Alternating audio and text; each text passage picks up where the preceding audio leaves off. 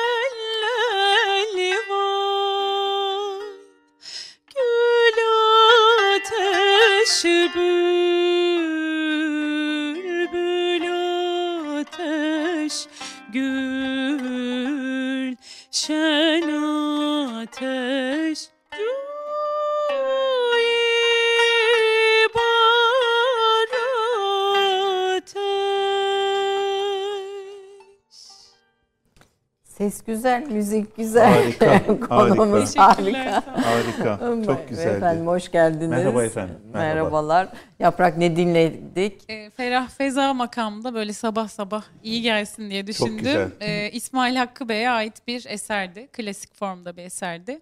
Peki Yaprak Sayar ve Serkan Halili'den bu klasik formda güzel eserle. Türk kahvesine başladık. Valla biz Mario Bey'le gayet böyle bir efsunlanmış bir şekilde Evet de evet. mu- Çok iyi bir başlangıç oldu. E, musikiye kendimizi bıraktık. Efendim konuğum e, İstanbullu bir yazar. E, 530 yıllık İstanbullu bir aileden geliyor.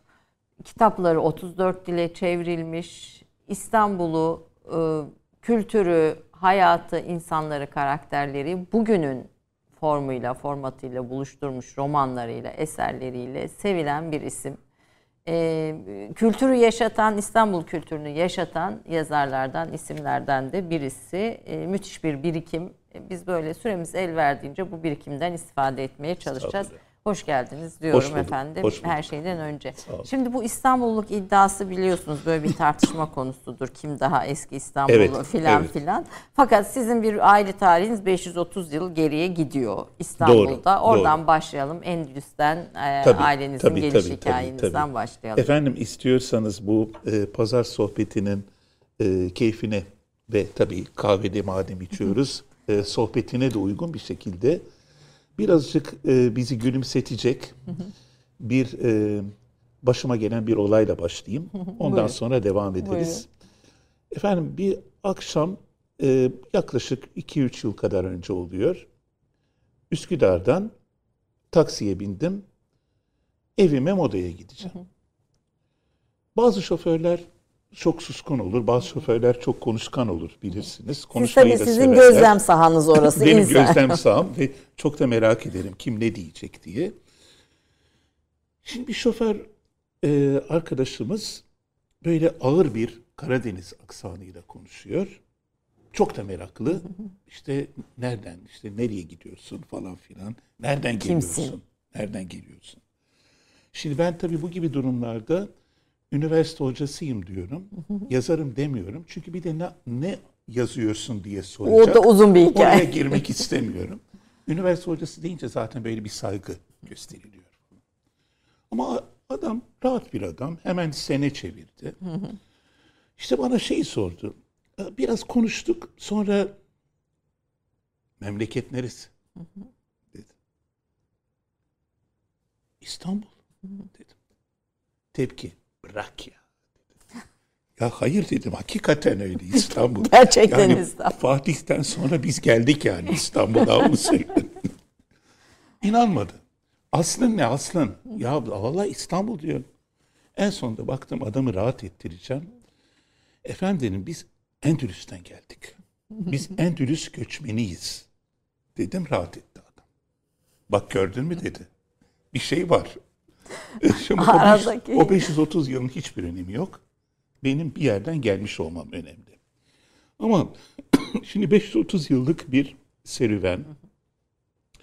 Hepinizin gayet iyi bildiği gibi 1492 senesi.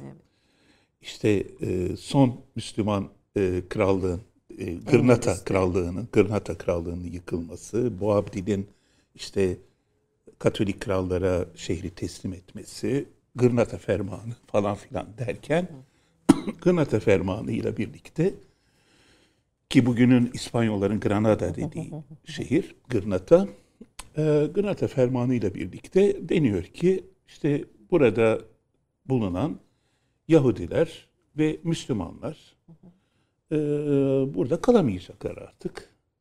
Ya da din değiştirip e, Katolik olurlar ve o zaman kalırlar.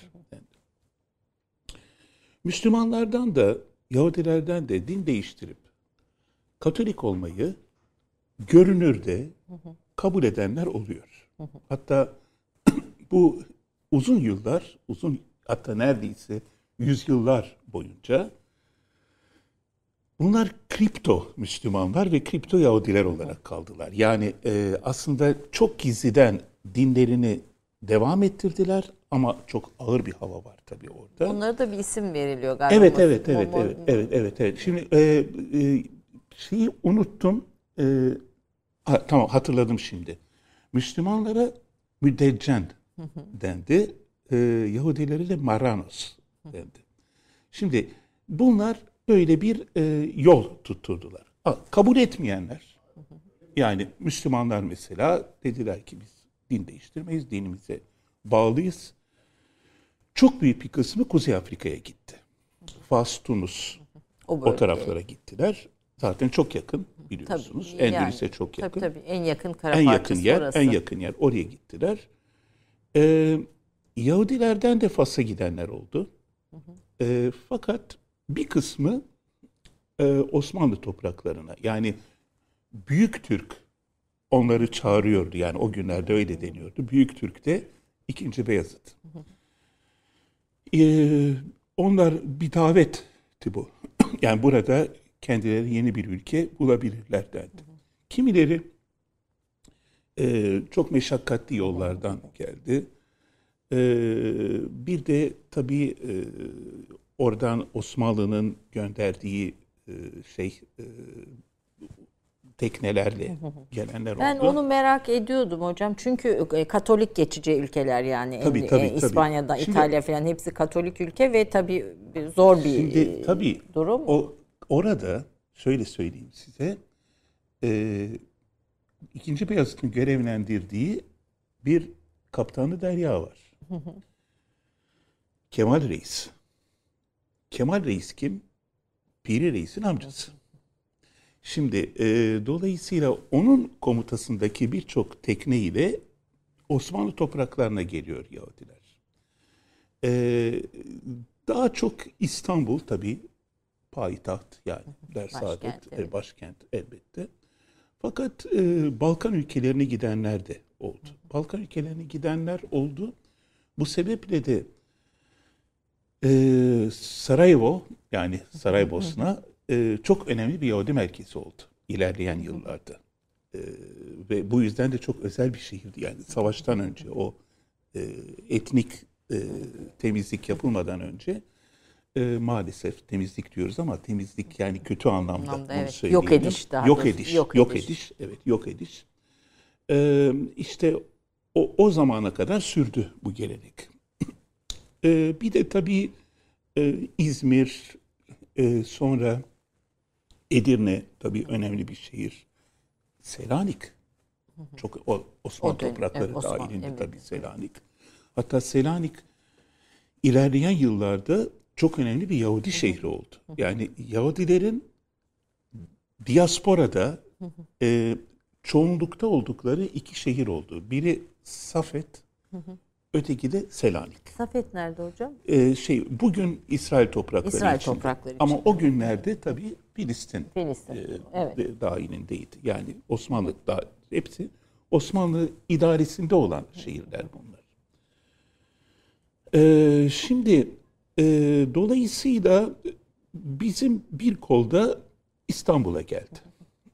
İstanbul'a geldiklerinde farklı yerlere yerleştirildiklerini biliyoruz. Bir yerleştirmeyle mi yerleştiriyorlar? yerleştir- yani istedikleri Tabii, yere hayır, hayır, yerleşmek hayır, hayır. değil de O idare. günler, tabii, o günün tabii, o idaresi bir günlerde- yerleştirme elbette, yapıyor. O günlerde bir yerleştirme var. Yani bildiğimiz kadarıyla ilk yerleştirmeler bugün İstanbul'da Sirkeci ve çevresi. Hatta Sirkeci ve çevresine de e, e, işte yani Latince söylenişle Porta Judea yani Yahudi kapısı falan öyle bir Deniyor. deniyordu. Fakat e, zamanla Haliç kıyısına kaydı. Kaymış yerleşimler. Yani Haliç kıyısı dediğimiz özellikle Balat ve Hasköy.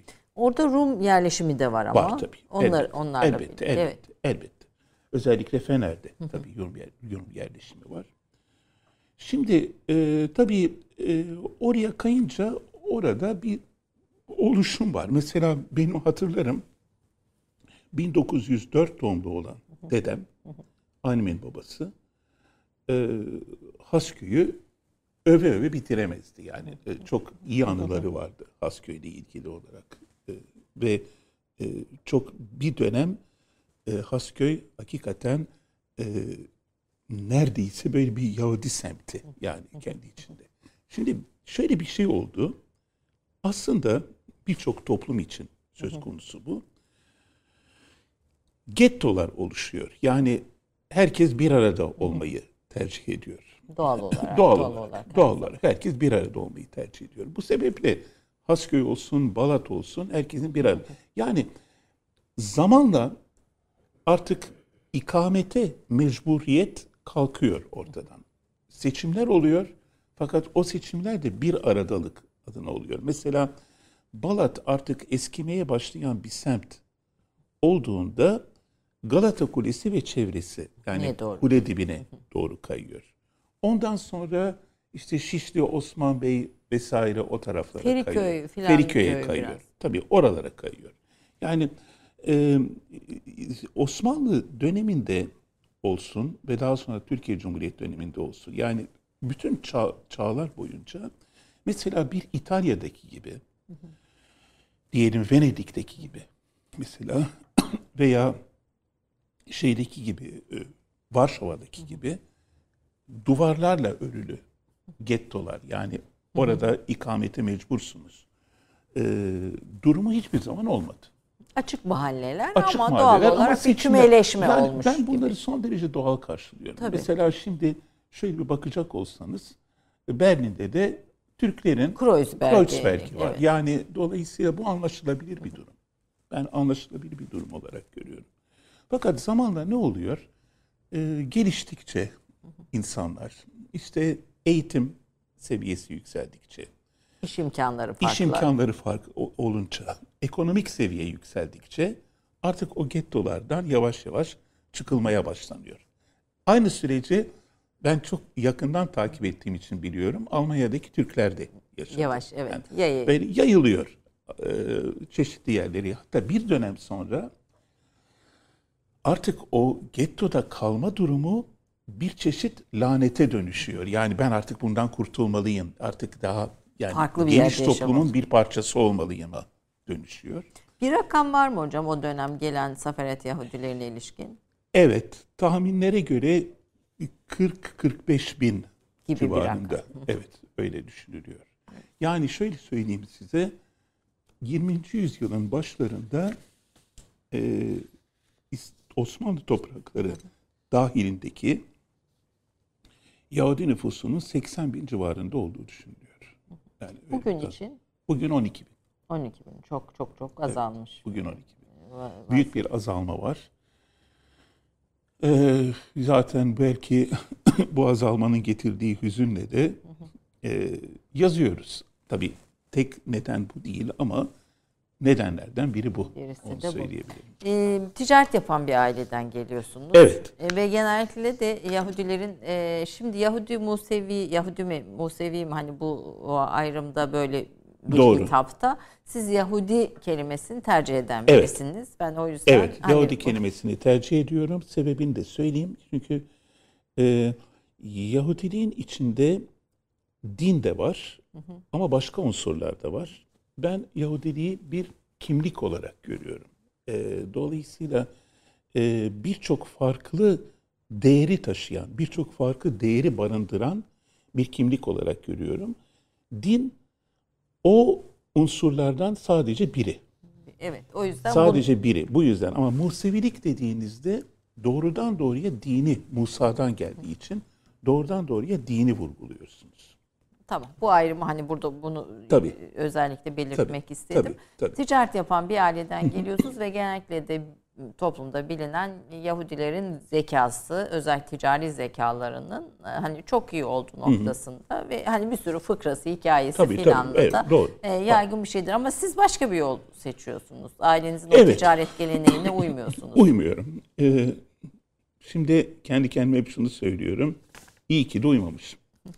Ee, yani bu konuda aradan geçen uzun yıllarda hep şunu söylüyorum kendime.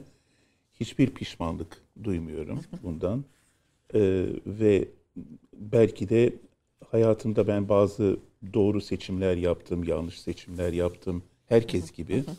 Ee, ama e, galiba yazarlık yani ve daha sonra da e, hocalık yolunda ilerlemek benim hayatımın ender ama gerçekten doğru seçimlerinden biri oldu. Zamanla arıyorsunuz. Yani şimdi ben Kızmadılar mı yani aile geleneği, tabii, tabii, aile tabii. geleneğine karşı Elbette. çıkıyorsunuz? Tabii ki, tabii ki, tabii ki. Ama birey olmak için e, ve istediğiniz hayatı yaşayabilmek için bedel ödemek zorundasınız. Bedel ödemeden olmuyor bu işler. Ve ben o bedelleri ödemeyi göze aldım. Ancak zamanla tırnak içinde başarılar gelmeye başladığında o zaman kavganız meşru bir hal alıyor. Ne zaman oldu bu? 1990 senesinde Haldun Taner öykü ödülünü aldığım zaman oldu. Bu bir ispattı. Tabii Haldun E, Taner öykü ispat. ödülünü almak da müthiş bir şey Tamam. zaten. Ya evet önemli bir ödül. Yani öyküye verilen en önemli ödüllerden biri. Tabii birdenbire işte şey oluyorsunuz. Yani e, meşrulaşıyor yaptığınız iş. Seçiminiz, Seçiminiz. itibar O- görüyor. Zaten o günden sonra çok rahat ettim. Ama o güne kadar bir bayağı bir gel şu aile işinin Evet, başına geç evet, o günden olmuştu. bayağı bir mücadele etti. Fakat size bir şey söyleyeyim. Hiç e, bu ticari çevreleri bulaşmadım değil. Bulaştım. E, fakat zamanla bir şey farkına vardım. İdrak ettim. Çok insan tanımışım o ticaret çevrelerde. yaparken insan karakter farklarını Ve baya yine farkında olmadan ileride yazacağım romanlar için baya bir malzeme, birik- değil mi? malzeme biriktirmişim. Evet. Ee, o açıdan yaşanan hiçbir şey boşuna yaşanmaz. Değil mi? Ben buna çok inanıyorum. Hiçbir şey boşuna yaşanmıyor. E, bir nineniz opera, bir nineniz Türk musikisi e, dinliyormuş. Öyle Evet, demişsiniz evet, bir, doğru, bir, bir, doğru, öyle. bir röportajda ve evde üç ana diliniz var. Evet, yani Ladino zaten hani Ladino zaten, evet. Yahudilerinin Evet. kullandığı bir, bir dil. E, İbranice Yiddiş dilinden farklı. Tabii ki Onun farklı. altını çizelim. E, Biraz Türkçe'ye yakın kelimeleri de olduğu Var. söyleniyor. Doğru, doğru. Şimdi bakın şöyle söyleyeyim. Ladino dediğimiz dil veya Sefaratça veya Yahudi İspanyolcası dediğimiz dil e, aslında Osmanlı'da oluşmuş bir dil. Çünkü e, 1492 senesinde atalarımız oradan dilleriyle beraber geldiler. Yani Cervantes İspanyolcasını konuşarak geldiler. Evet. E, dolayısıyla e, bir eski İspanyolca var ve bu kuşaktan kuşağa aktarılıyor. Ancak kuşaktan kuşağa aktarılırken bazı kelimeler karışıyor. Türkçe kelimeler karışıyor, Rumça kelimeler karışıyor. Muhitin etkilediği Tabii bir dil ortaya çıkıyor. Elbette. Bir temelde İspanyolca, ben bu dili iyi biliyorum çünkü konuşabiliyorum, yazabiliyorum. Temelde İspanyolca, e, hatta bu benim ilerleyen yıllarda çağdaş İspanyolcayı öğrenmemi çok kolaylaştırdı. Çok kolay öğrendim. E, şimdi fakat kelimeler karışıyor. Yani ilginç bir şey. Yani sadece çok basit bir örnek vereyim size. Şimdi İspanya'dan çıktıklarında yemek için bir bıçak var, bir de kaşık var. Çatal henüz yok. Daha sonra çatal icat ediliyor zamanın akışında. E çatala bir isim vermek lazım. Nasıl olmuşsa Rumçadan e, bir kelime alınmış. Rumça piruni. E, Ladino dilinde piron olmuş. Ve böyle gidiyor. Mesela bugün Türkçeden alınmış had safhada kelime var. Mesela kömüre kimur, e, boruya buri gibi e, şeyler var, e, kelimeler var e, eklenmiş olan. Bu durumda bugün İspanya'ya gitseniz Latino dilinde konuşsanız pek anla- anlaşılamaz. Anlaşılmaz. Çünkü başka bir özgün Anlaşılamaz. Cezayir Arapçası da biraz böyledir. Fransızca ve şey Tabii, karışmış doğru. bir Arapçadır. E, evet. Ama sizde de Ladino dili ayrı. Dünyada Ladino dili konuşan Çok az kişi Çok az kaldı. kişi kaldı, Çok az mi? kişi kaldı. Bilmiyoruz e, gerçekte kaç kişi kaldığını ama tahminlere göre 80 bin ile 100 bin arasında Da bir- bütün dünyada ama. bütün dünyada. Ee, sizin kitaplarınız İspanya'da da ilgi görüyor bildiğim, Görüyor, ka- evet. bildiğim Hı hı. kadarıyla İspanya'da da ilgi görüyor. Ee, bir e, özgeçmişinizi birazdan vereceğim. Fransızca da yine ana diliniz. Yani bir Doğru. diğer ana diliniz. Tabii tabii Fransızca e, daha çok anneanne dili. E, benim anneannem ile dedem e, Fransız okullarında eğitim görmüşlerdi. Bir de hayatlarının bir döneminde 1930'lu yıllarda 4-5 yıl kadar Paris'te yaşamışlar. E, haliyle e, Fransızca torunlarına Fransızca öğretmek onlar için bir olmazsa olmaz olmuş. Ee, o Fransızcayı onlardan öğrendim. Babaannemden e, Ladino'yu. Öğrendim. Ee, anne babamla zaten Türkçe konuşuyordum ama yani neredeyse dedemin anneannemin yanında büyüdüğüm için e, Fransızcayı Türkçeden önce öğrendim diyebilirim. Yani Ama Fransızca yazmadınız. Yazmadım. Ee, Türkçe benim ana vatanım Evet, diyorsunuz. evet, evet, evet. Ee, Türkçe Tabii, yazıyorsunuz. doğru, doğru. Onun da bir hikayesi var. Çok bir kısa e, anlatayım mı size? Ee, reklama girelim. Olur. Onun hikayesini reklamdan hemen sonra Tabii ki. efendim dinleyelim. Tabii ki, tabii Kısa ki. bir reklam arası. Tabii ki. 30 saniye reklam arası. Birinci sınıf bir kültürün, birinci sınıf bir düşüncenin, birinci sınıf bir duyarlılığın dergisi Cins, hem edebiyat dünyamızın önde gelen isimlerini hem de yeni kalemleri ağırlıyor. Her ay bayilerden ulaşabileceğiniz Cins dergi, dijital dünyaya da yeni bir kapı aralıyor. Sayfalara sığdıramadığımız kıymetli yazılar, merak ettiğiniz yazarlarla cins sohbetler, dergiden ekrana yansıyacak röportajlar ve tabii podcast. Şimdi sizleri Cins'i tüm sosyal medya mecralarından ve gezete.com adresi üzerinden takip etmeye davet ediyoruz. Reklam arası sona erdi. Mario Levi 1957 yılında İstanbul'da doğdu. 1975 yılında Saint Michel Lisesi'nden, 1980 yılında İstanbul Üniversitesi Edebiyat Fakültesi Fransız Dili ve Edebiyatı bölümünden mezun oldu. İlk yazıları 1984'ten başlayarak Shalom, Stüdyo İmge, Cumhuriyet, Hokka, Argos, Cumhuriyet Dergi, Milliyet Sanat, Gösteri, Gergedan, Varlık gibi çeşitli dergi ve gazetelerde çıktı. Üniversite bitirme tezinden hareketle yazdığı ilk kitabı Bir Yalnız Adam Jacques Brel 1986'da yayınlandı. 1990'da çıkan ilk hikaye kitabı Bir Şehre Gidememek, o yılın Haldun Taner Hikaye Ödülünü aldı. Ertesi yıl ikinci hikaye kitabı Madame Floridis Dönmeyebilir, 1992'de ilk romanı En Güzel Aşk Hikayemiz yayınlandı. 1999'da yayınlanan İstanbul Bir Masaldı romanı 2000 yılının Yunus Nadi Roman Ödülüne layık görüldü. Üçüncü romanı Luna Park kapandı, 2005'te yayınlandı. 1983-2004 yılları arasında çeşitli gazete ve dergilerde çıkan yazılarını Bir Yaz Yağmuruydu kitabında bir araya getirdi. 2009'da çıkan romanı Karanlık Çökerken Neredeydiniz'i 2010 yılında İçimdeki İstanbul fotoğrafları izledi. Size Pandispanya yaptım adlı romanı 2013'te okurlarla buluştu.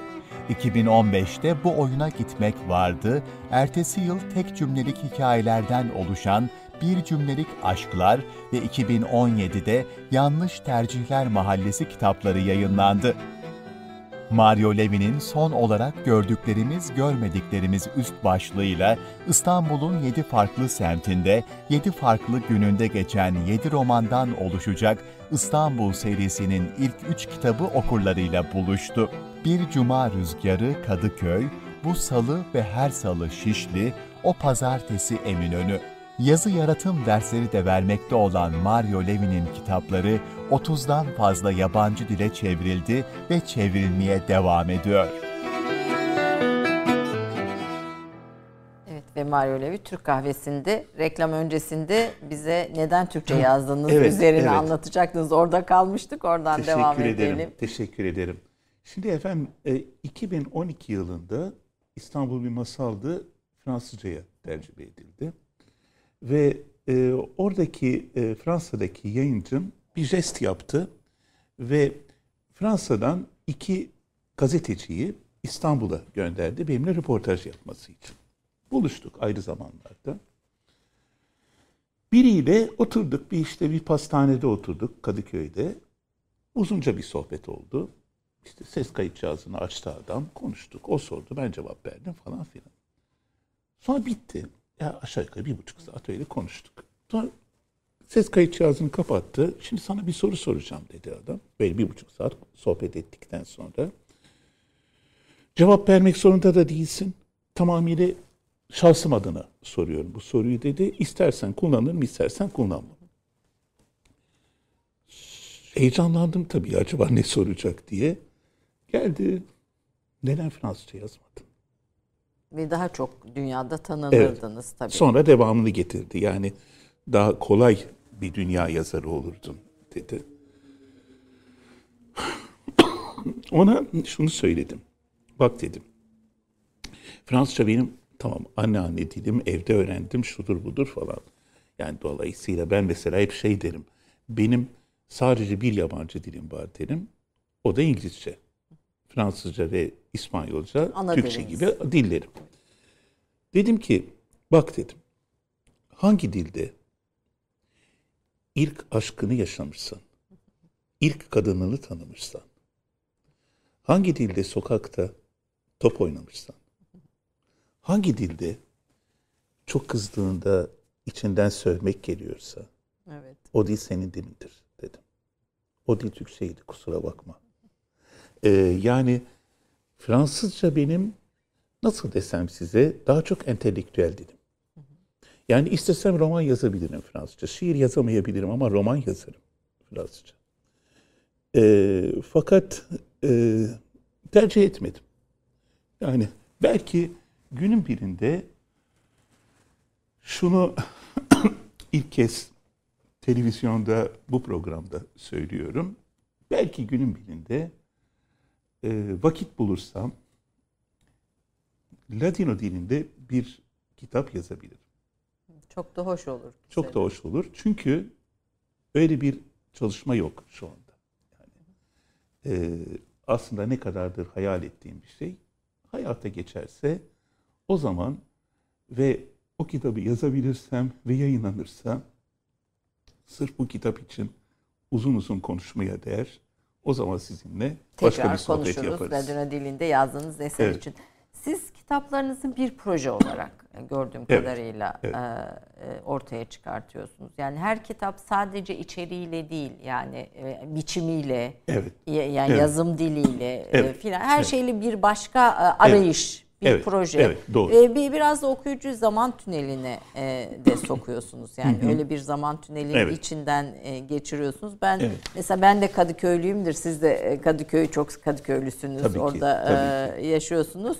E, mesela İnce Saz Köşkü'nde Hafız Burhan'ın fasıl heyetini mesela hiç gözümde canlandırmamıştım o bölgelerden Ya. geçerken ama yani önünden geçtiğimiz Müthiş, tabii. e, sokaklar. Tabii. İşte Ziya Osman Sabah'a e, unutulmaz şiirini yazdıran Misak-ı Misak-ı Milli, Milli Sokağı Sokağı. mesela. İşte Vecihi Hürkuş'un e, Tabii. uçağını uçurduğu Fikirtepe Kalamış arasındaki bölge.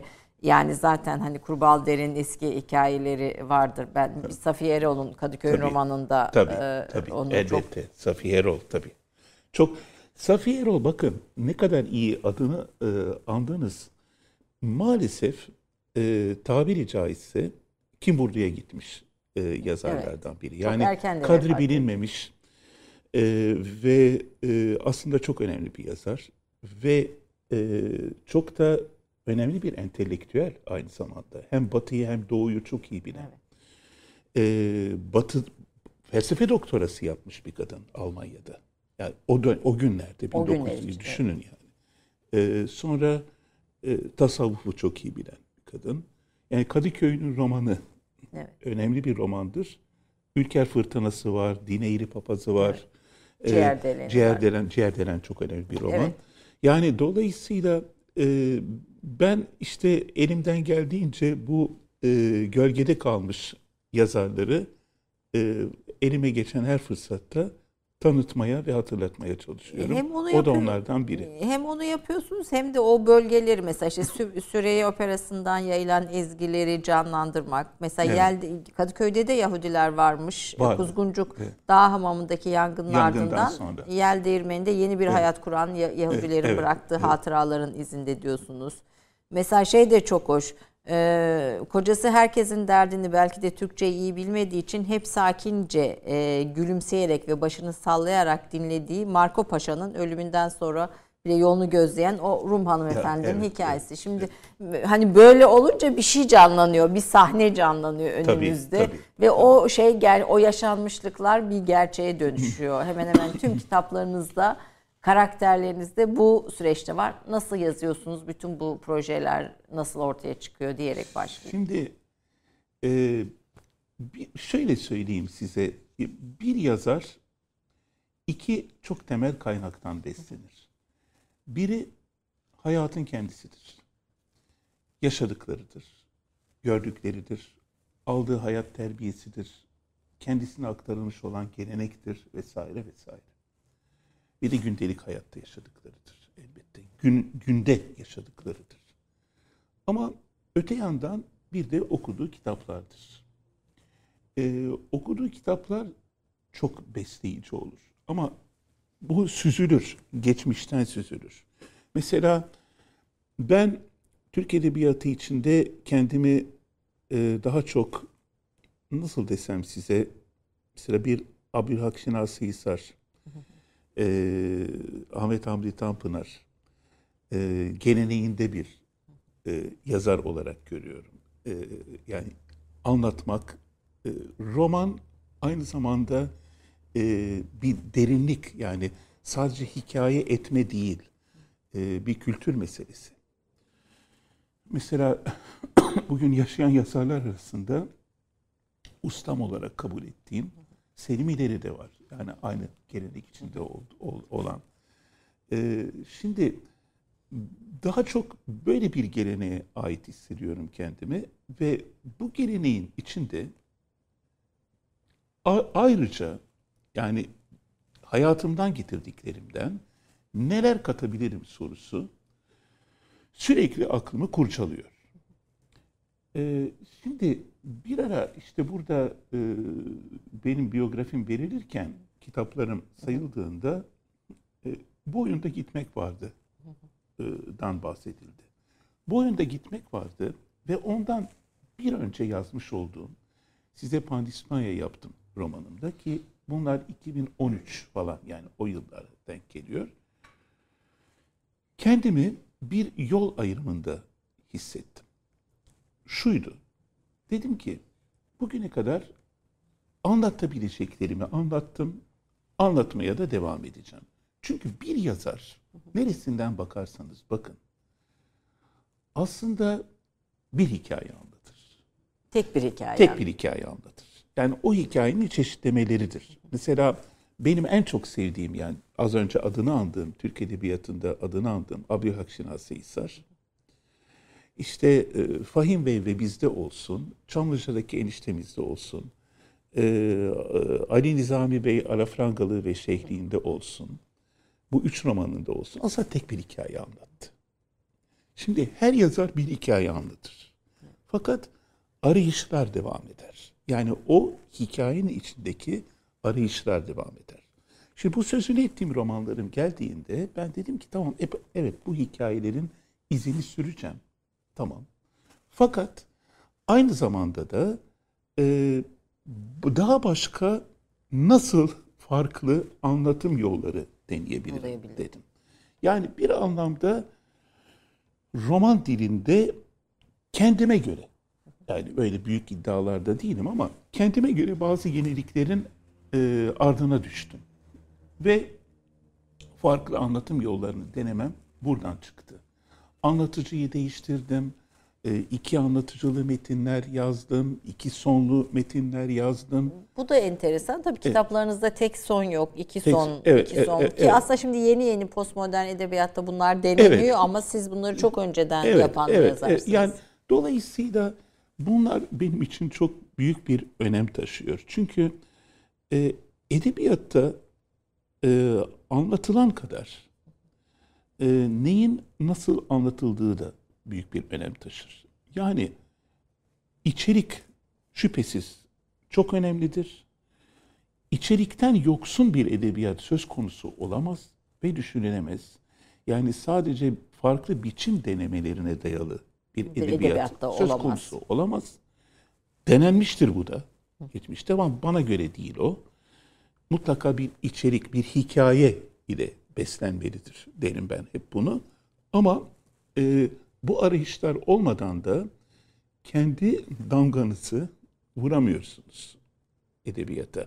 Yani e, ben hep böyle bir farklı bir ses peşindeyim. O, onu günün birinde yani tam anlamıyla içime sinecek şekilde inşa edebilirsem e, o zaman amacıma ulaşmış sayacağım kendimi. Ee, bu kitaplarınızın içinde burada sadece bir kısmı var. Kitaplarınız içinde bu benim içime sindi dediğiniz e, Var.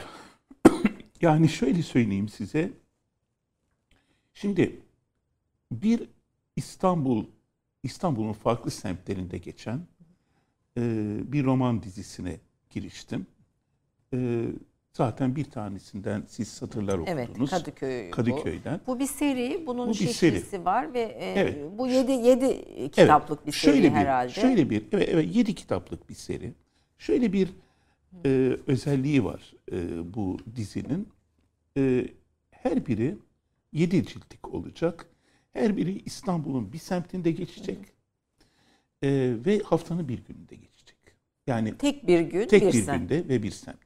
Mesela Kadıköy romanı Cuma günü geçiyor. Bir Cuma günü. Şişli romanı bir Salı günü. Ee, Neden Eminönü roman- salı?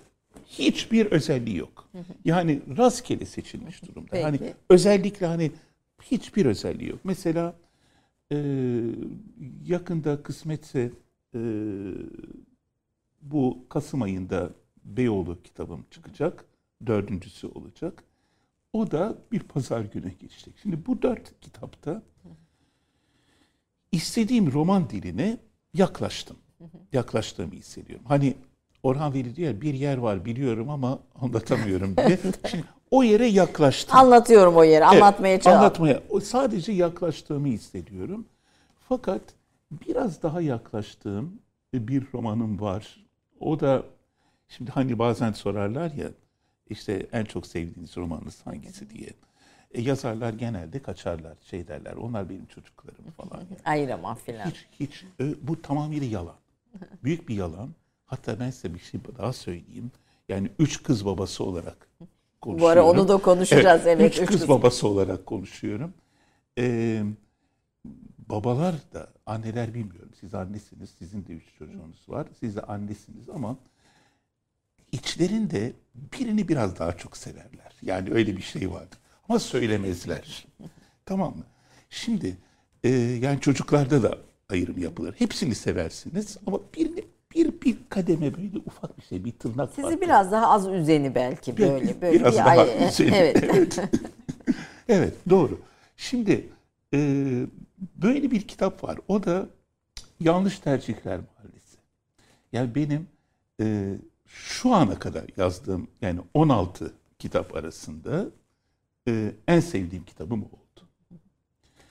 Ama e, bundan sonra yazacaklarım arasında belki daha fazla seveceğim biri Bir şey olacak. Onu illaki- bilemem. Onu bilemem. Yani illaki. daha kaç kitap yazacağım onu da bilmiyorum. Bu çevrilen ya- yabancı dile çevrilen kitaplarınız içinde e, en çok hani tepki aldığınız, yorum aldığınız veya beğeni aldığınız hangisi? İstanbul bir masal. İstanbul bir masaldı. En çok İstanbul bir masaldı çevrildi.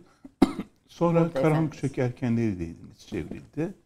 Yani e, Bu böyle bayağı da kalın bir kitap. evet bayağı da kalın bir kitap ve tabii e, yayıncılar e, bayağı bir cesaret gösteriyorlar. Evet bu kadar çevirmeye. yani çünkü bu kadar kalın bir kitabı basmak ya şey Ama yeni- tabii bize bu konuda yardımcı olan 920 sayfa. 920 20 sayfa, sayfa. evet. Yani bir az buz bir, bir şey az değil. buz- ama bu, bunu düşünün ki 6,5 altı buçuk yılda yazdım. Altı buçuk yılda çıktı bu kitap. Ya- yaklaşık 7 yılda çıktı.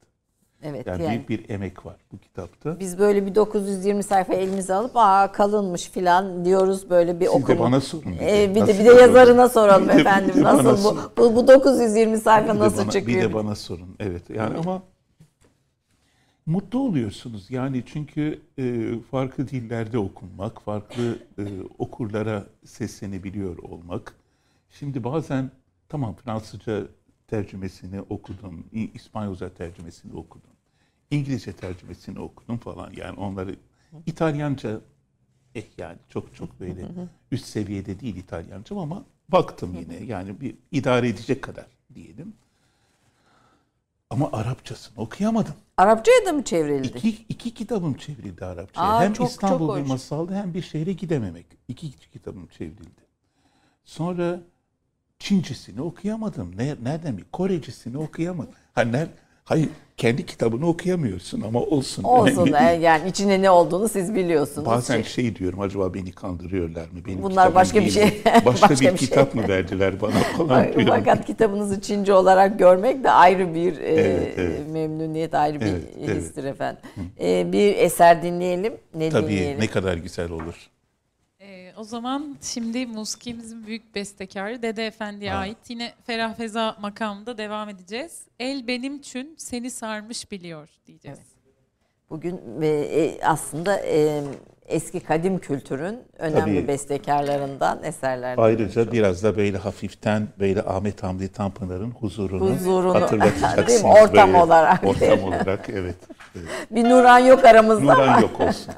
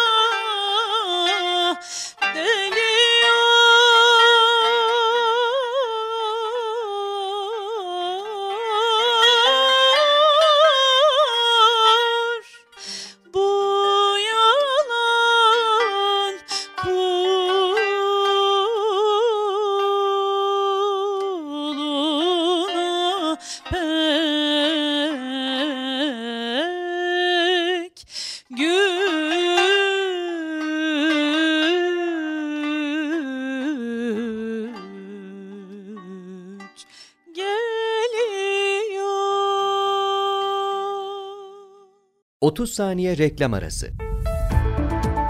Türkiye'nin tek haftalık haber dergisi Gerçek Hayat, gündemi yakından takip ettiği dosya ve röportajlarıyla her pazartesi okuyucusuyla satış bayilerinin raflarında buluşuyor. Gerçek Hayat artık sayfalardan dijitale taşıyor. Sayfalara sığmayan yazılar, röportajların perde arkası, interaktif içerikler. Gerçek Hayat artık size daha yakın. Tüm içeriklerden ilk haberdar olmak istiyorum diyenler. Gerçek Hayat, GZT'nin sosyal medya hesaplarına davet ediyor. Reklam arası sona erdi.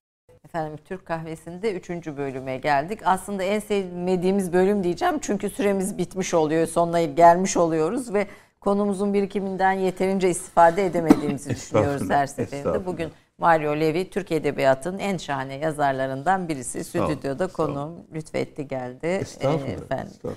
Ee, reklam arasında tabii biz sohbete devam ediyoruz. Ee, müziğe de devam Müziğe de- ediyoruz. Lütfen müsaade ederseniz söyleyeyim. Estağfurullah buyurun. Ee, hanımefendi olağanüstü bir sesiniz var. Ee, yani çok sıcak, ipek gibi bir ses. Ben buna eski zaman sesleri diyorum. Artık böyle böyle sesler de kalmadı. Yani öyle söyleyeyim. Her geçen gün giderek azalıyor. Ee, bir öte yandan tamam birazcık Ahmet Hamdi Tanpınar tabii o bizim entelektüel tarafımız ama benim bir başka yerime dokundunuz. Ee, o da babaannem. Babaannem e, şimdi dedemin anneannemin evinde operalar işte La, La Traviata'lar işte La Bohème operaları falan filan onlar dinleniyor, valsler dinleniyor falan. Annem, babaannem de annem ve babamla yaşıyor. O da bana Türk musikisi zevkini aşıladı. Hatta genç kızlığında ut meşk ettiğini söylerdi. Makamları bilirdi yani. Ve işte ondan işte e, Münir Nurettin, işte e, Selahattin Pınar, Safiye Hanım. Tabii Safiye Safiye aile. E, çok severdi Safiye Hanım'ı. E, onların sesleriyle büyüdüm. Evde plaklar vardı. Ne yazık ki o plaklar artık kayboldu. Yani kıymeti bilinmedi. Evet, Taşımalar, evet, şunlar, evet, bunlar bunlar. gitti. Şimdi enteresan. e, ben böyle e, şey meraklıyım. E, böyle eski eşyalara meraklıyım. E, Tabii Bir dolma kalem koleksiyonu. dolma kalem koleksiyonum var. Sonra Ama şahane bir koleksiyon olduğunu söylüyorlar ben duyduğum kadarıyla. E, abart, mü, mübalağa ediyorlar. Peki, öyle olsun. ediyorlar. Fakat şöyle söyleyeyim. E, mesela şu anda bulunduğumuz ortamda ben bayıldım şu anda bulunduğumuz ortama. Hep böyle eski eşyalar, şunlar bunlar var. Bazıları bende de var bunların. E, bir gramofon da var. Kazım Bey'e söyleyelim belki görmek isterseniz karşılıklı. Tabii tabii tabii Tanışmak mutlaka istersiniz, sohbet edersek paylaşacağımız çok e, önemli konular olur. Şimdi e, bir, bir de bir öğrencim var. E, işte gramofon satıyor, e, tamir ediyor falan. Eski plaklar da buluyor. Taş plaklar. E, söylüyorum hadi İbrahim diyorum bana bul bir şeyler falan. E, buluyor. Dün akşam geldi evime zavallı. Yağmur da yağıyordu. Hafiften ıslanmış gelmiş. iki tane Münir Nurettin Bey'in e, plaklarını getirdi. Taş plaklar. E Safiye Hanım dedim. Hocam dedi. Safiye Hanım plakları şu anda 400 dolar. Aman Allah'ım bir plak. Bir Yani plak. bir, bir plak. Yani bulamıyoruz dedi, bulamıyoruz.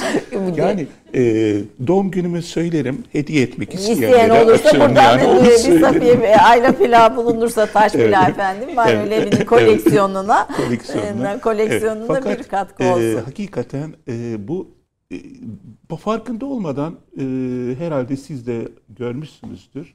Üstadın yani Ahmet Hamdi Tanpınar'ın o terkip meselesi yani ki en önemli meselesiydi biliyorsunuz Doğu ile Batı. Siz kendinizi Ben kendiliğinden yaşamışım onu. Ne mutlu bana. Kendiliğinden yani böyle hani özel bir çaba sarf etmeden kendiliğinden gelmiş. O tüm doğallığı içinde, hayatın akışında e, ve belki de e, bu birikimleri buna borçluyum. E, Şimdi bir, e, kitaplarınızda da var bu e, tüm bu yazarlar, tüm bu Evet. terkip Evet, evet, diyeceğimiz. evet, evet. Aslında kıvam belki bunun da devamında. E, Bu atmosfer bütün Evet, kitaplarınızda evet. var. Şeyh Galip de var. Tabii şey Karip de var, Marcel Proust da var. Evet. Yani Cervantes de var. Cervantes de. Cervantes'e de özeniyorsunuz hatta onun gibi olmak istediğinizi de olamayacağımı biliyorum ama olsun. Yine de özenmek güzel. Ee, bir Cervantes'le ilgili böyle 2-3 yerde bahise dikkatimi çekti sizin e, Evet, kitaplarınızda vurguda. Cervantes'in ayrıca da bir sizin için bir kıymeti de var. Var. Çok büyük kıymeti var. Şu açıdan e, bir kere e, ne mutlu bana ki Cervantes'i kendi dilinden okuma İspanyolca imkanına sahip. Yani o çok önemli bir şey. Yani bu arada Don Quixote'u yani hem Türkçe hem Fransızca hem hem İspanyolca okuma e, tarihini yaşadım diyebilirim. Çok güzel çevirileri de var Türkçe'ye yani Don Quixote'un. İl, ilginç olanı şu yani Cervantes'in. İlk cilt 1605 Don Quixote'un, ikinci cilt 1615. Şimdi biz yazarlar ne diyoruz? İşte yazmadan önce kitap okuduk diyoruz. Ya değil mi? Birçok kitap okuduk. Elimizden geldiğince kendimizi geliştirmeye çalıştık. Hala da geliştiriyoruz. Ben hala da Okuyoruz, büyük heyecanla okuyorum. Ee, fakat Cervantes'in elinde örnek yok. Yani e, şimdi tamam Balzac okudun, tamam Balzac. Marcel Proust okudun, Marcel Proust. Eyvallah. Ahmet Hamit Tanpınar okudun, Ahmet Hamit Tanpınar. Tamam güzel de Bir fikir Ad- var yani bir adamın elinde örneklik. Yok. Hiçbir şey yok. Sadece şövalye romansları var. Ve Don Quixote'a baktığınızda romanslardan örnekler var, şiirler var, anekdotlar var.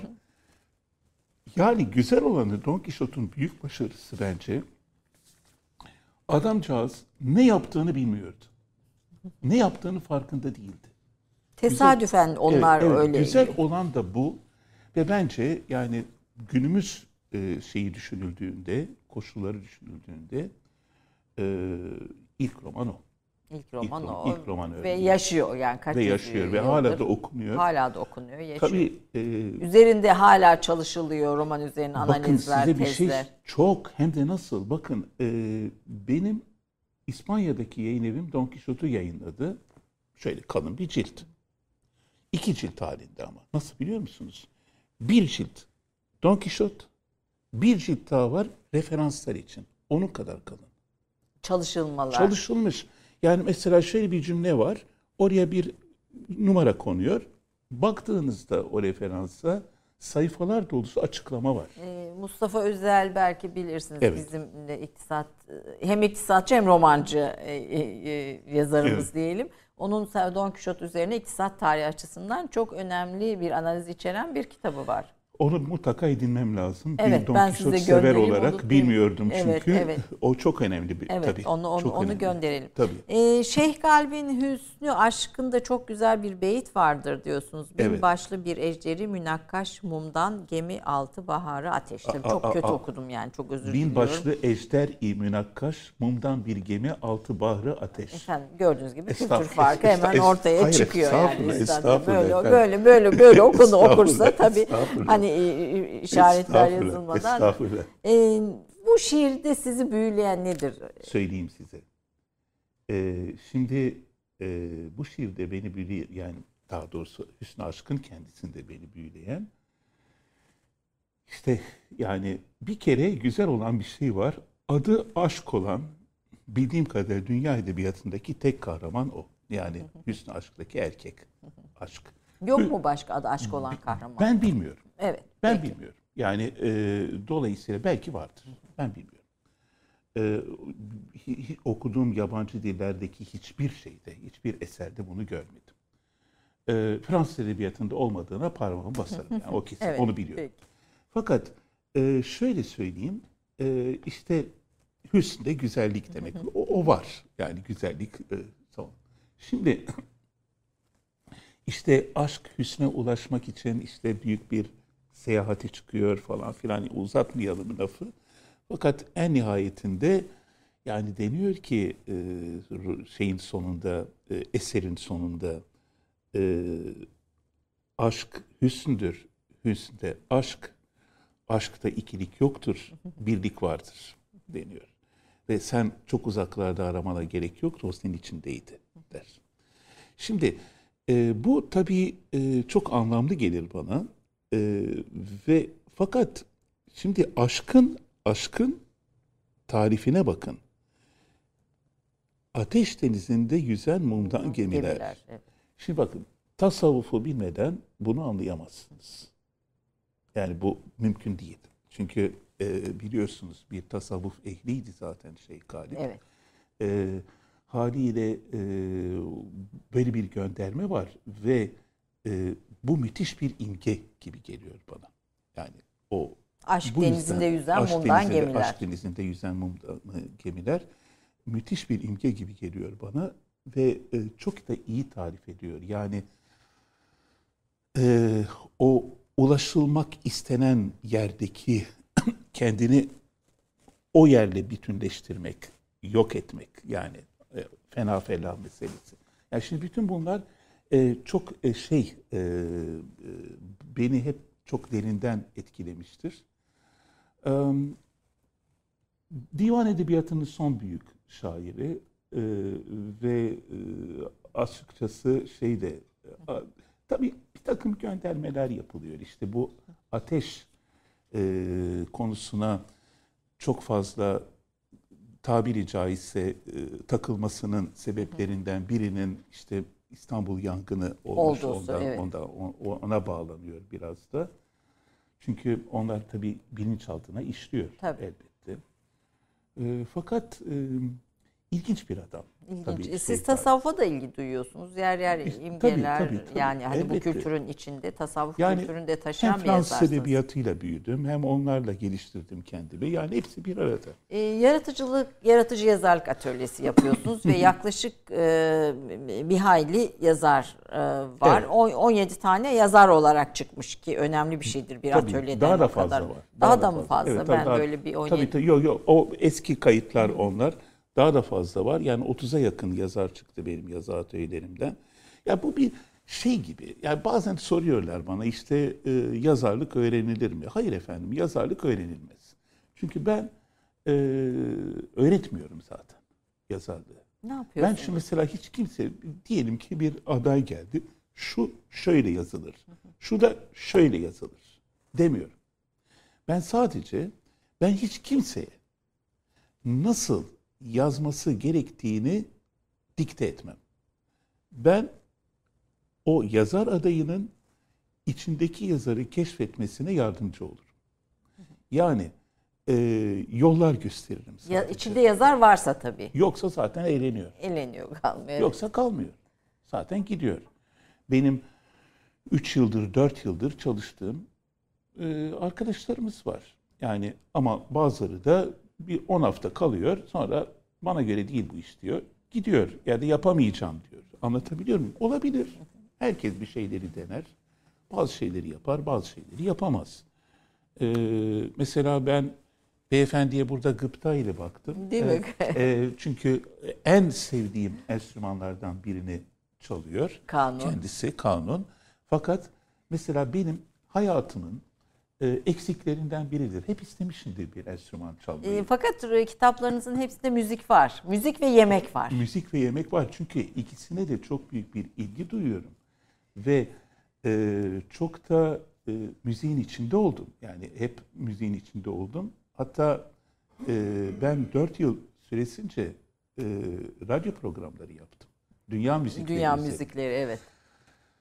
E, dolayısıyla müzik tabii ki benim içimde. E, ama yemek ayrı bir şey tabii. Yani e, beni hala heyecanlandıran ender şeylerden E, biri Bir kitaplarınızda yemek yemek, tarifleri de var. Mario Simmel'de de vardır Vardır, böyle. vardır. Vardır. Sizde vardır, de doğru, e, doğru, Pandispanya e, kitabınızda Evet, bir dakika doğru. tam Size kitabın pandispanya yaptım. ya- yapayım Evet. kitabınızda 50 tane yemek tarifi var. Evet. Bu 50 yemek tarifinin şeyi kim? E, ne diyelim? Sahibi kim? Asıl Sahibi, sahibi. kaynağı, kaynağı, babaannem. Kaynağı kim? Kaynağı babaannem. Şimdi şöyle bir şey düşünün. Ee, 8-10 yaşında bir çocuk, erkek çocuğu. Ee, özellikle cuma günleri işte evde yemekler yapılıyor falan filan şunlar bunlar. Cuma özellikle. Cuma özellikle yapılıyor. Her gün yapılıyor da ama cuma gününün özelliği işte akşam kutlanacak Kutlan- evet, şabat, şabat akşamı var, falan. var, şabat akşamı Evet. için. Şimdi ve bu çocuk babaannesi yanında mutfakta sürekli babaannesini böyle seyrediyor yemek yaparken çok meraklı bu çocuk. Bir süre sonra o kadar seyretmiş ki babaannesini bu çocuk. Bir keresinde ben sana yardım edeyim diyor. Babaanne kızıyor. Neden? Eski, eski kadın. Erkekler mutfağa Erkekler girmez. mutfağa girmez. Erkekler yemek yapmaz. E ne olacak? Sen bir gün evlendiğinde ben senin karına öğretirim. Öğretebildi mi? peki? Hayır öldü çünkü.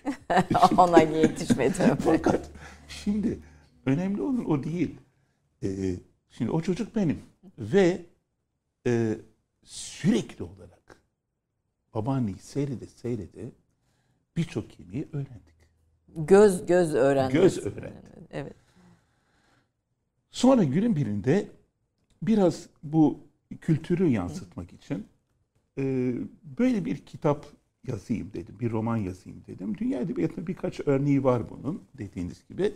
Ve dedim ki yapayım bunu. Ondan sonra yemekleri bir bir hatırladım.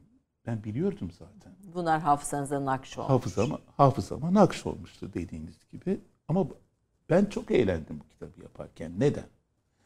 Çünkü bir yandan yemekleri zaten yaptığım için Pandispanya'nın da ayrıca sizin kültürünüzde var, bir önemi var, var. var, Evet, evet. var. Şimdi bir yandan bu yemekleri e, zaten yaptığım için tarifini veriyorum. Fakat ben o geleneksel yemeklere bir de kendi yorumlarımı ekliyorum. Şu eklense daha iyi olur. Şefin yorumu o da. Şefin yorumu. Şimdi ve şimdi babaannemin adı orada Rahel olarak göründü romanda. Şimdi diyorum ki ben Rahel şu yemekleri şöyle şöyle şöyle yapıyordu. Ama şunu yapsaydı daha iyi olurdu. Dediğimde sert kadındı babaannem. Herkes korkardı ondan ailede. Ben de korkardım. Şimdi e, babaannemin yüzü gözümün önüne geliyordu. Şey kızım da şey der. Hadi canım sen de. Öyle derdi. Şimdi bu yorumu yaptığımda Babaannenizin öyle dediğini hayal yüzü ediyorsun. ön ve çok güldüm tabii. Yani artık tehdit ortadan kalkmış. tamam mı? Dolayısıyla Rahatça rahatça rahatça yapıyorum. O açıdan ama bu tabii bir e, işin şakası yani bir kültüre sahip çıkmak e, o önemliydi. Yani Onu çünkü Saferat istedim. Yemekleri de Vicky Koronya e, bir- böyle bir kitap yazmıştı. Onunla Evet, bir doğru, so- bir- haklısınız. Bir, sohbet etmiştim. Onlar da söylediği Tabii şey çok Safer- güzel bir kitaptır o. Bende var Evet. o kitap. e, çok güzel. Saferat Yemekleri de giderek e, yok oluyor yani. Gençler Yok, e, eskisi tabii. gibi yapmıyor. O kültürü yaşatmıyorlar. Şimdi efendim yaprak da 10 Ekim'de nikahı olacak, Aman evlenecek. efendim. Ona bir tane yemek tarifi verelim. Yani, Verelim efendim, Tabii ona bir tane verelim. yemek tarifi Verelim verelim. efendim. Bana bir pandispanya yapar mısın Şimdi kitabında? efendim, efendim çok e, tabii uzun uzun anlatmayacağım. Vaktinizi fazla almamak için kısa keseceğim. Şimdi Tabii izleyicilerimize de size de tabii bu yemek tarifi Tabii, tabii diyelim. efendim, Hani tabii, tabii, tabii. Evlenmek üzere olan herkese veriyoruz. Tamam efendim, tamam, tamam. Şimdi e, geleneksel olarak Osmanlı mutfağında diyelim ki etli kabak dolması. Yani herkes biliyor. Şimdi tarif etmeye gerek yok etli kabak dolmasını. Fakat babaannemin mutfağında biraz farklıydı. Şimdi düşünün ki sakız kabağını alıyorsunuz. Orta boy bir sakız kabağı. Önce ortadan ikiye bölüyorsunuz. Ardından salatalık soyar gibi kabuklarını soyuyorsunuz onu. Onun Ama- özel şeyiyle Ama, e, e, hayır, hayır, hayır bıçakla. Bıçakla Neden soyun. biliyor musun? Biraz daha etli olacak. Yani hani ince alayım değil, tam aksine biraz etli olacak. Sonra her soyulan kabuğu böyle ikişer santimlik e, parçalara kesip onu bir tuzlu suya koyun. Kabak dolması çok farklı değil. Pirinç yok kabak. Yani Sizde pirinç yok, seferatlarda pirinç yok, yok. pirinç. pirinç yok. Ee, şey var, kıyma var. Kıymanın yanı sıra kimileri e, ekmek içi koyuyor. Ben koymuyorum ekmek içine. Şimdi ilk ayrılma şeyi. E, şefin Evet, yorumu. Şefin yemin. yorumu. Ee, o kıyma birazcık işte soğanla yoğruluyor. O kadar. Ama benim yorumum işte soğan, efendim sonra e, kuş üzümü, e, sonra Kıymayla şey, e, birlikte. kıymayla birlikte kuş üzümü ve e, dolmalık biber. Yani çam fıstığı. E, onlarla birlikte harmanlanıyor, içine konuyor. Et suyuna ihtiyacımız var. Ee, ama öte yandan et suyu ile birlikte şeker karamelize ediliyor. Ee, karamelize edilmiş şeker ile et suyu ve onun içinde pişiyor. Dolma çok bu, farklı bir şey. Evet, yani evet, bildiğimiz bir evet. sakız kabağı dolması değil, Değil. bu. Ve e, yine benim yorumum bir de iki çubuk tarçın koyuyorsunuz. Şimdi Tabii buraya yoğurt olmaz. kabak yamak Yok. yok. olmaz. olmaz. burada. Mümkün değil. Çünkü zaten dinen sütlü ile et Orada zaten Ortada pardon yenmiyor. sizde hiç olmaz. Yenmiyor. Hani ben bir şey Hayır, bizim hayır, zaten biz olmaz. biz yapar uygularsak yok diye hayır düşündüm. yok tadını bozarsınız. Tadını bozarız. Öyle Peki. olmaz. Ama şimdi e, tatlı ile tuzlunun bir araya gelmesi geleneği Osmanlı'da var. Evet, İstanbul yemeklerinde Saray mutfağında var. var. Saray mutfağında var. Ve çok da severim ben. Yani bir incik düşünün. İşte e, şeyle e, kuru erikle işte Kayısıyla, kayısıyla evet. falan çok güzel olur. Neyse. Şimdi gelelim e, kabukları çöpe mi atacağız? Hayır efendim. Kabukları çöpe atmayacağız. Kabukları iyice süzeceğiz. Sudan geçireceğiz, süzeceğiz iyice. Sonra e, bir tencereye koyacağız. E, ona e, limon sıkacağız. Zeytinyağı koyacağız. 2-3 diş sarımsak koyacağız. Biraz şeker koyacağız. Ve kaynatacağız. Suyu az olacak herhalde. Suyu az olacak çünkü zaten suyunu salacak. Evet. Dolayısıyla suyu az olacak. Bütün yemekler kısık ateşte iyi pişer. Ve o kabuklardan bir zeytinyağlı çıkaracağız. Müthiş güzel görünen bir şey çıkacağını Şimdi- tahmin ediyorum. İlginç bir ayrıntı kabakların içi ne oldu? Mücver yapabiliriz. Evet. Değil mi? Ama başka bir şey daha yapabiliriz. O e, kabakların içini e, rendeleyip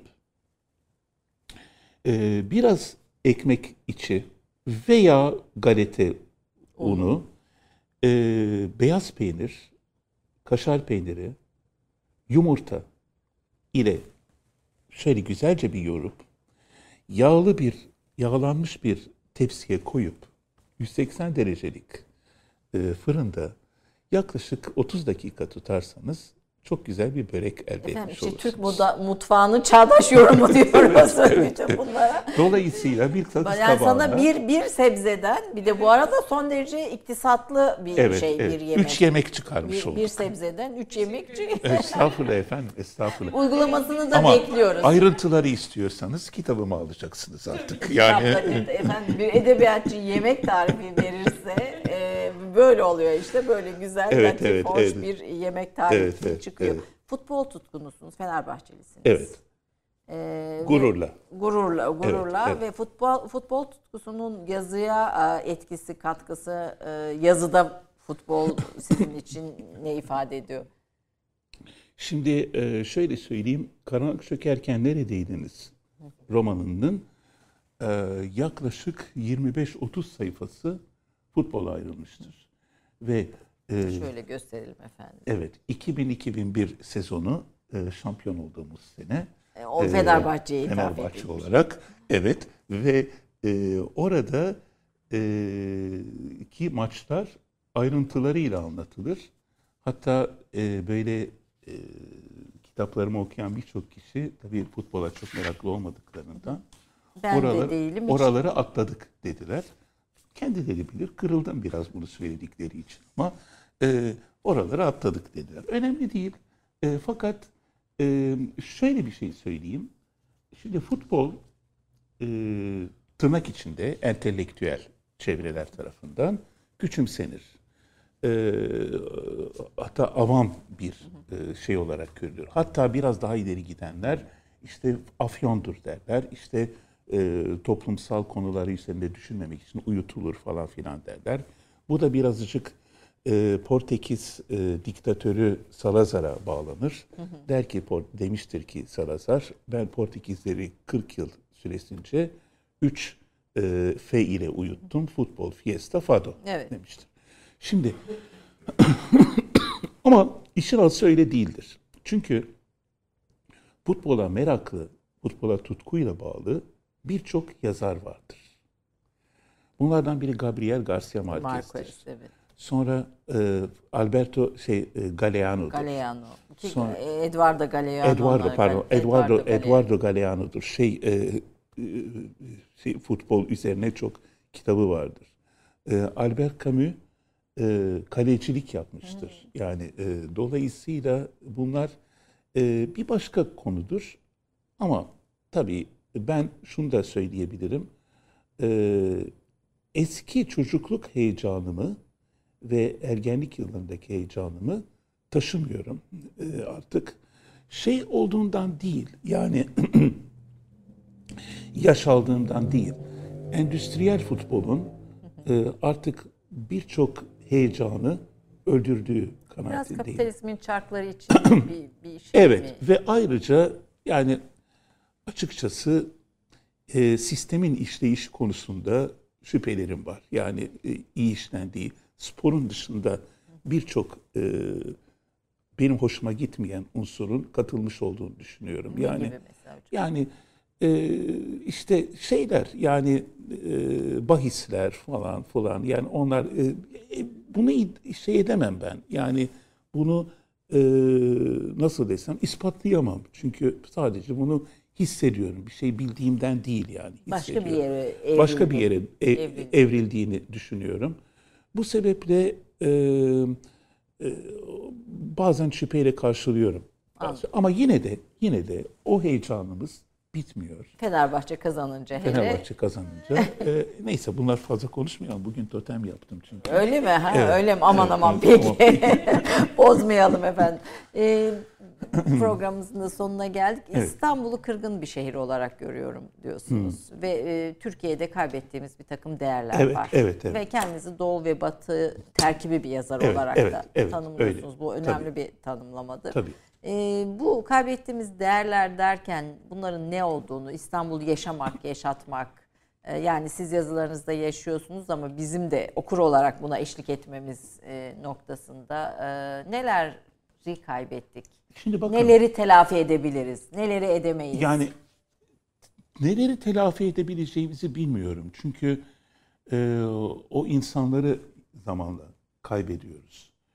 Mesela e, sohbetimizin bir yerinde andığımız Safiye Erol'a baksanız, Kadıköy'ün romanını anlatırken, e, mesela İstanbullu'nun denizle olan ilişkisini, denize neler yüklediğini e, çok güzel bir şekilde görüyorsunuz.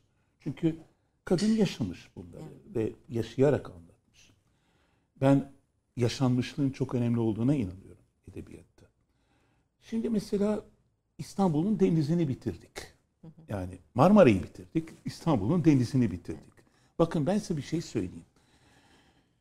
Ee, çocukluğumda, ergenlik yıllarımda, hatta gençlik yıllarımın bir kısmında İstanbullu, şimdi işte tercihe göre işte denizi sevenler e, işte Bodrum'a gidiyor, Çeşme'ye gidiyor, Alaçatı'ya gidiyor falan filan. Neyse herkes gitmiyor ama giden. Mesela İstanbullu bunu bilmezdi. Yani çünkü zaten deniz Var vardı. burada. Bir kere o. Bu bir. Ama denizle olan ilişkide yine kaybettiğimiz bir şey. Balıkları kaybediyoruz yahu. Evet, çeşitlerini kaybediyoruz. Balık çeşitliliğini kaybediyoruz. Yani e, böyle gitmesi halinde mesela bana göre balıkların şahı diyebileceğimiz lüferi kaybedeceğiz. Ya da artık e, lüfer yerine sarı kanat yiyoruz. Yani anlatabiliyor muyum? Şimdi mesela bu değerleri kaybediyorsunuz ama e, insanların nezaketi onu kaybediyorsunuz. Şimdi asıl kötü olanı ne biliyor musunuz? Böyle bir e, durumun farkındalığı yok ortada. Yani böyle bir ihtiyaç yok çünkü.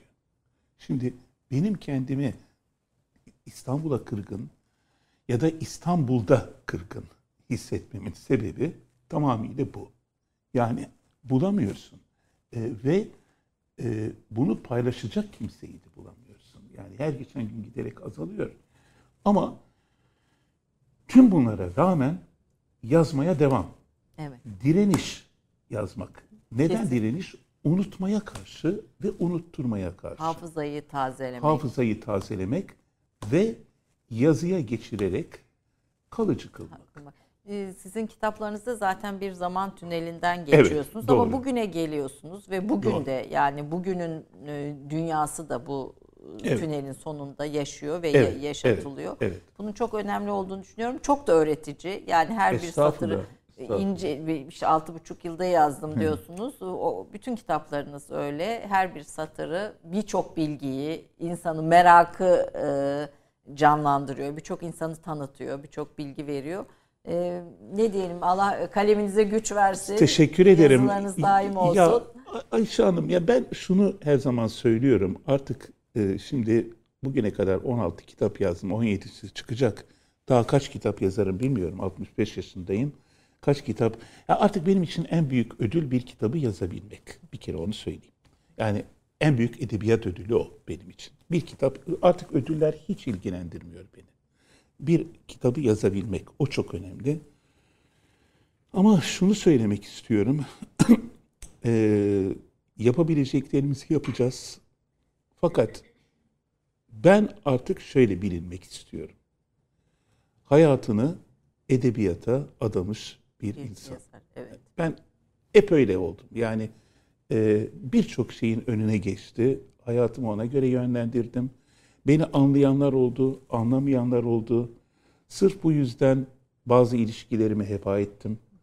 E, neyse ki şimdi çok iyi bir yerdeyim. Anlaşılabiliyorum. Bir kızınız var 7 bir yaşında kızım var. masal. Bir ikiz kızlarınız var. İkiz büyük. kızlar var büyük, bir torunum var, Var, bir yani. torununuz E, var, fena bir maşallah. ai- aile değil. Şükürler olsun. Şükürler olsun. Yani bunlar bugünleri de gördüm. Ama bundan sonra artık ne görürüm bilmiyorum. Sürprizlere açık hayat. Siz yazmaya devam edin. Biz de Sağ olun. okumaya devam Sağ edelim. olun. TRT 2'de yeni bir programınız Evet. başlıyor. Evet, TRT kadarıyla. 2'de evet geçen hafta ilk e, bölümü yayınlandı. E, bu adı Muhayyelat programları. Muhayyelat. Muhayyelat. Hayaller. Evet. Ee, şimdi e, İstanbul'un farklı mekanlarında bulunuyorum ve o mekanların ya da o semtlerin, sokakların neyse artık e, sadece tarihle veya sadece sosyal hayatla değil, aynı zamanda edebiyatla olan ilişkilerini anlatıyorum. Mesela ileriki bölümlerde göreceksiniz Şişhane, Şişhane işte 6. Daireyi Belediye işte o meşhur şu anda Beyoğlu Belediyesi'nin e, kullandığı bina ilk belediye binası. Yokuşu düşünün, belediye binasını düşünün falan. Orada da çekimler yaptık. Mesela Şişhane'yi anlatıyorsunuz. İlk belediye hizmetlerinin nasıl verildiğini anlatıyorsunuz. Atlı tramvayları anlatıyorsunuz. Dingo'nun ahırını anlatıyorsunuz. Dingo Naharı da orada Dingo? Nahırı da orada. Şimdi Bütün bunları anlatıyorsunuz. Ondan sonra da e, Haldun Taner'in Şişhane Yağmur Yağardı hikayesi. Hikayesi. Muhteşem de bir hikayedir. Çok güzel bir hikayedir. Siz Haldun Taner hocanız da oldu. Haldun Taner benim üniversitede hocam hocanız. oldu. Evet. Ondan tabii ki çok şey öğrendim. Ne mutlu bana hocam olduğu için. Sonra kendisi vefat ettikten sonra adına konan bir ödülü almış olmak Evet. tabii benim için çok anlamlıydı. Büyük, büyük bir şerefti. Ee, sadece Şişhane değil, Galata. Galata'da var. var. E, şimdi ilk 13 bölüm e, yani bu bu akşam ikinci bölümü yayınlanacak. Kaçtı? Hem duyuralım izleyicileri. Saat 19.30'da 19.30'da TRT 2 TRT 2'de kanalında. efendim bir Mario Levi'nin bu güzel programını Şimdi konuşuyorum şu anda prodüksiyon şirketiyle.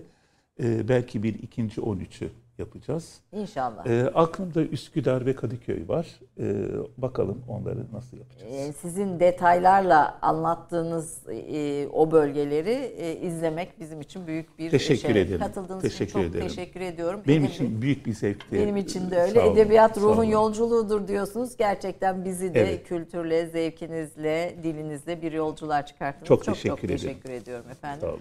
Yaprak son finali siz de yapalım. e, biz de son olarak yine Dede Efendi ile veda edeceğiz. Gönül durmaz su gibi çağlar diyeceğiz Şehnaz makamında. Ne, ne güzel bir söz değil mi bu da bu da Çok buyurun. güzel.